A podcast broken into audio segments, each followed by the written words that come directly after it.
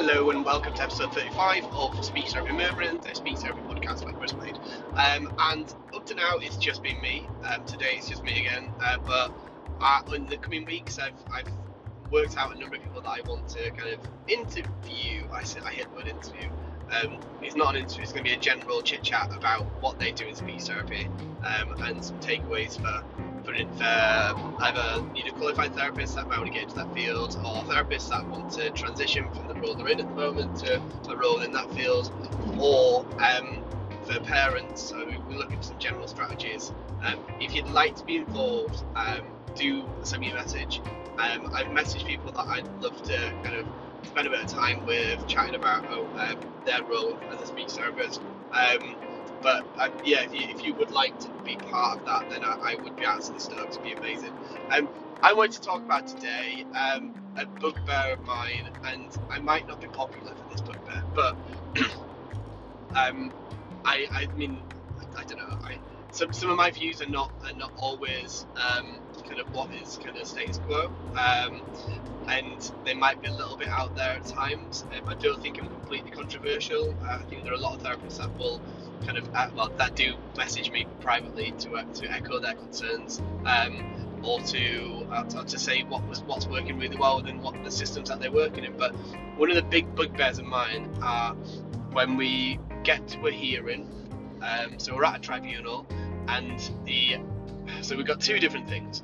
We've got the therapist that's who's met the child and who has worked with the child, who's assessed the child, is very, very, very, very, very rarely present at the hearing, and they're usually represented by a manager, uh, so the speech therapy manager, who has never met the child, or met the child 10 years ago, or has read a report on the child, and and it's really important um, from a tribunal perspective that we that we're listening to kind of um, that the whole tribunal is listening or the evidence that's been presented is recent evidence um, that we consider what's happened in the past in terms of progression regression etc but we're looking at what is what is relevant right now um, and how how to best guide the expert panel members and the judge from both sides of the argument as to what the child needs moving forwards um, my concern when you've got a therapist that's never met the child, and this happens uh, more often than not, I'd say in at least 75% of the cases, that the therapist has never met the child, and therefore they've only read reports on the child and never actually they don't know what the child looks like, they never cast eyes on the child, um, and they're coming at it from a service perspective. They're not coming at coming at it from a what who is the child and what did what what what feeling do you get from from meeting the child in terms of the, the potential in terms of what their difficulties are in terms of what their strengths are? And and therefore the the their perspective in terms of recommendations and representing somebody else's report comes from how good that report was how much time the therapist had to write the report do the assessment um, and I feel it is often strongly guided by what is available within the service because is how do you, from my perspective, how do you make a a need-led decision based on somebody else's report um, and argue that? I just I, I find it really really tricky. But then my second bugbear is therapists that are writing reports on children that they've not seen or haven't seen for. I mean, I know COVID's been a big pain in the backside, but most therapists that I know have continued to work in one way or another via in, during COVID. But in my most recent tribunals, I'm I'm up against therapists that haven't worked with a child for 18 months, two years, so they haven't actually cast eyes on the child. Maybe have seen them via Zoom, um, and these might be children that are very complex, such children that have uh, that are autistic, that are non-verbal, and they've cast their eyes on them via Zoom, for example. And their reports are written by, by like all of us, uh, by gaining information as part of the assessment, by speaking to parents, by speaking to schools, by sending out questionnaires, um, but also by interacting with the child. Interacting with the child as therapists, for me, is a huge part of assessing a child. Um, and if you if you're not attempting to interact with the child, or if you're um, and you're just basing information on other people or lay people's perspective, who are again they're experts uh, in their own fields, but they're still lay people. They're not speech therapists.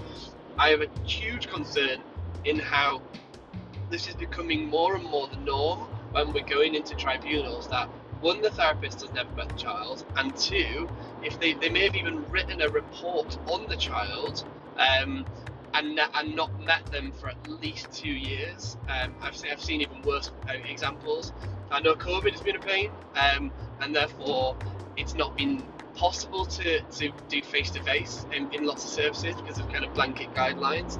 But then, if that's the position that you're in, then I feel ethically we should be saying, look, we, I haven't worked with a child, and therefore I'm not in the position to write an updated report, and I'm not in a position to attend the tribunal and, and explain to the expert panel members based on my vast experience that I don't know where the child is right now because I've not been able to see them because of COVID.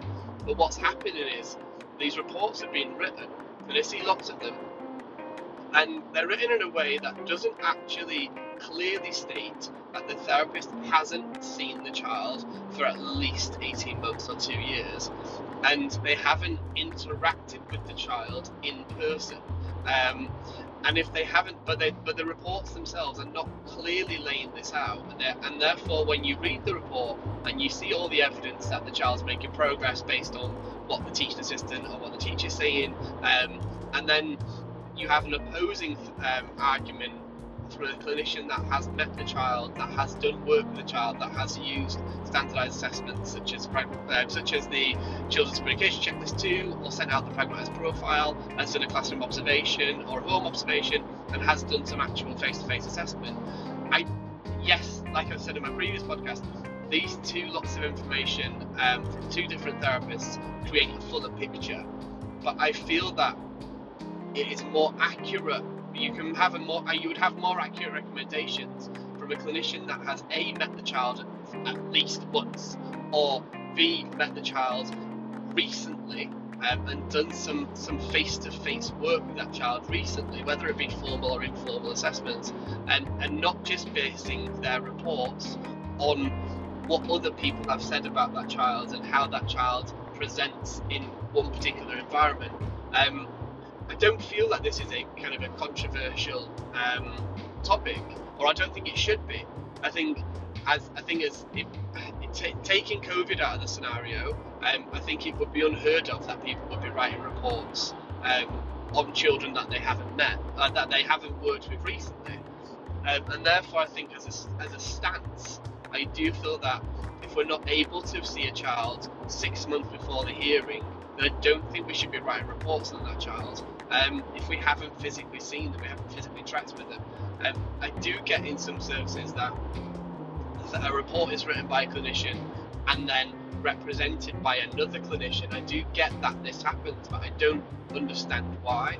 I understand that a, a, less qualified clinician is often the person that's seen the child, um, and the person who represents the report is often someone who is um, kind of high, much higher up in the system, like a clinical lead or a service manager who has a clearer understanding of what is available and it isn't always, um, from my experience, based on what the child's needs are because they've not physically been able to meet the child. Um, and I mean, the, the, the, hearings themselves, I mean, the, the expert panel members and the judges are very clear when this happens um, it's one of the first questions you ask the solicitor representing the family will ask: Have you met the child?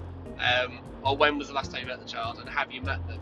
And you can see in the eyes of the expert panel members and the judge, and then the, in the in the subsequent decisions based on the evidence that was seen, that the, the evidence of someone has never met a child who is just reviewing reports, uh, which again is, is is should be part of the overall process. I don't think it should be the right should be is the right kind of uh, person to represent the child's needs within a hearing. I think they, they could be reviewing um, and putting a case statement out. I, I think that's that's absolutely perfectly fine. Um, but I, I, don't think they should be uh, trying to accurately represent the child's strengths and needs and the recommendations and the provision uh, of the provision and the outcomes. I don't think that should be happening face to face in a tribunal because I don't understand how the evidence that that person is presenting um, can be accurate evidence, having either not seen the child for at least 12 months, 18 months, two years, or never met the child at all. Right, brilliant. enjoy the rest of your days. That's three podcasts in the space of an hour.